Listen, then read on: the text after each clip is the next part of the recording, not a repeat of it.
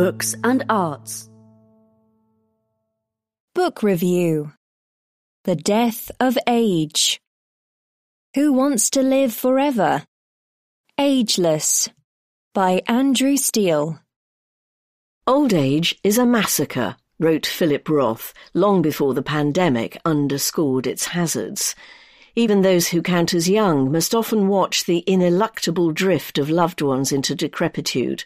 Andrew Steele has a hopeful message for all those facing this prospect, that is, everyone. Old age needn't be a massacre. In fact, old age needn't even be old. Mr. Steele's thesis in Ageless is that aging can be cured, and at least in part that it very soon will be. The giant tortoises of the Galapagos Islands show no age-related decline, in some ways seeming as youthful at 170 as at 30. Mr. Steele thinks this phenomenon, known as negligible senescence, is within humanity's grasp too. Whether or not readers are persuaded that ageless humans could ever be more than a theoretical possibility, and it is a stretch, this book will convince them that discounting the theoretical possibility altogether is based on nothing but prejudice. Western art may have something to do with it, bristling as it is with morality tales about the folly of wanting to turn back the clock, but there is actually no good reason to assume an upper limit to longevity, or that aging must come with decline, and there is quite a lot of evidence to the contrary. Without the rich world's denizens really noticing, a life that ends after the biblical threescore years and ten has already come to seem a life cut short. Instead, ninety is now seen as a good innings. This prejudice held back the field of biogerontology for a very long time, but in the past few decades, some scientists have cast it aside.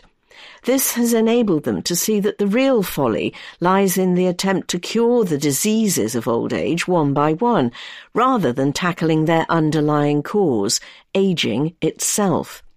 Now they are trying to understand that process in all its extraordinary complexity and to intervene much earlier. They have many tools at their disposal, and Mr. Steele, who has a background in computational biology, evaluates them expertly and with verve. They range from drugs that mimic the life-extending effects of dietary restriction to gene editing tools such as CRISPR and computer models that simulate whole biological systems. Such models may eventually prove the key that unlocks the inner Methuselah in everyone by revealing both the limits to these systems and their redundancies, what can be tweaked and what had best be left alone. Temporarily, and with a bitter irony, COVID-19 has slammed the brakes on this burgeoning area of research, but Mr. Steele thinks its first dividends will emerge within a couple of years, perhaps in the form of senolytic drugs that clear the accumulating cellular detritus of a long life. He makes the valid point that if, for every year of scientific endeavour, a year could be added to the average human lifespan, old age would recede into the future at the same rate as today's population approached it. That would itself be quite a milestone on the road to negligible senescence. This interim goal is easily within reach, he claims. Many scientists agree, and are among those who have chosen to take experimental anti-aging drugs. For some of these treatments, they have calculated that the risks are small compared with the potential benefits. The true sign that a scientific revolution is in the offing is that the scientists themselves have bought into it. Whether that revolution is desirable is a different question, which it may fall to a new generation of artists to answer.